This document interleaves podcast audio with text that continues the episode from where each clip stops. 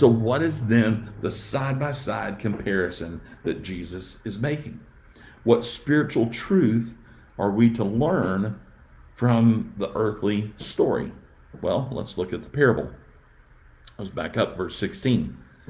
Then Jesus spoke a parable to them, saying, The ground of a certain rich man yielded plentifully. And he thought within himself, saying, What shall I do, since I have no room to store my crops? So he said, I'll do this. I will put down my barns, build greater, and there I will store all my crops and goods. And I will say to my soul, Soul, you have many goods laid up for many years. Take your ease, eat, drink, and be merry. But God said to him, Fool, this night your soul will be required of you. Then whose then whose will those things be which you have provided?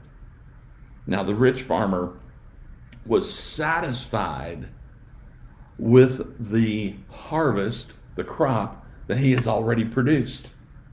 He was satisfied with that and was content with I'll just put this stuff away in larger barns and I'm set. I don't have to do anything else. And he has said in his soul, hey, I could eat, drink, and be merry.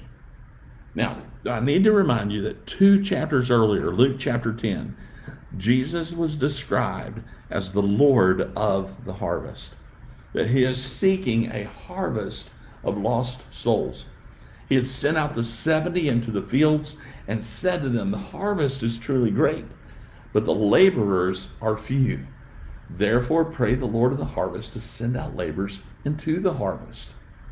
So, key point two, key point number two for us this morning is this: the Christian who is satisfied with the harvest we already have has lost sight of the gospel.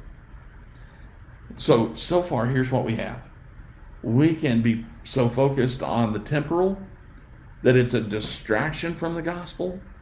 But then there's times that we can be so satisfied with what we have in the sense that we don't need any more harvest. We don't need any more people saved. We don't need our church to grow any larger. I've actually heard people say this.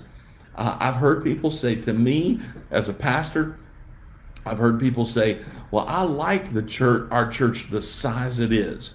I've had, you know, now this is not a, at Grace Point. Everybody at Grace Point's going, "We need to grow. We need to grow." Uh, but I, have served in churches where everybody's like, you know, I don't want to, I don't want our church to be any bigger. The problem with that statement is, it, it's a statement that the rich farmer would have said. I am happy with the harvest size that I have. I can sit back and not worry about reaping a harvest of lost souls.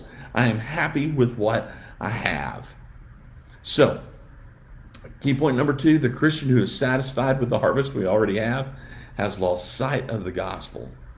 When we are convinced that our church is just the right size, then we have believed the same lie as the rich fool. Now you ask, what is that lie? Look at verse 19. I will say to my soul, Soul, you have many, many goods laid up for many years. Take your ease, eat, drink, and be merry. The harvest isn't for your benefit. It isn't for you to eat, drink, and be merry. The harvest is for the glory of God. Now, I don't know about you, but I want to be busy in the fields of harvest when Jesus returns. So, too many of us have been distracted by the gospel by self consumption and then we've lost sight of the gospel because it has become all about our personal preferences. So, when was the last time that you worked in the harvest field? Who was the last person that you led to Christ? When was the last time the waters were stirred because of your labor in the fields? You know, the Bible is clear there's only one thing that we can take to heaven, and that's other people. If you're to store up treasures in heaven, then we have to be concerned with the lost. And finally, key point number three is this the church that labors in the fields of lost souls is the heartbeat of the gospel. So, how does the church labor in the fields of lost souls? Jesus addressed a fourth group. Remember, he addressed the man, then he addressed the whole crowd, Then he addressed the disciples. Now he's going to address a fourth group. What is this fourth group? It's actually a group that doesn't even exist yet. It's the church. He's going to tell us how to labor in the fields. Look with me at verse 32. Do not fear, little flock. That's us, that's the church.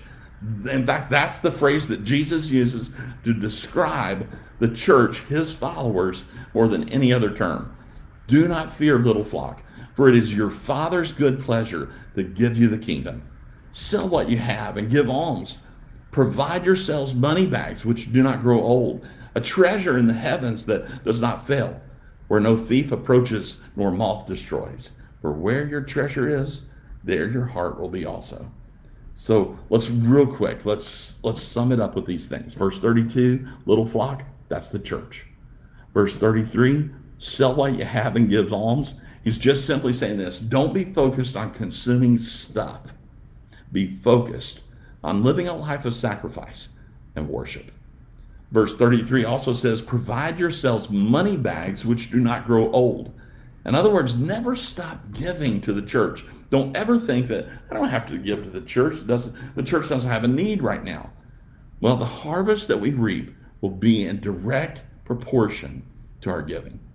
Verse 33 a treasure in the heavens that does not fail, where no thief approaches nor moth destroys. The souls that we reach as a church are the treasures that we'll see in heaven. Verse 34 then says this For where your treasure is, there your heart will be also. This phrase has a dual meaning. It's kind of like the things that we spend our money on are going to reveal our heart. But at the same time, if we truly treasure people, then our heart will share the gospel with them. This parable is an incredible insight into the kingdom of God. Don't allow the temporal to distract us. Uh, don't allow those things to distract us from the gospel. Allow the gospel uh, to be a part of our, our daily living. Have one last thought, then we're going to pray, and I hope that you'll enjoy the rest of your day. Who will be in heaven because of your labor in the fields? Let's pray.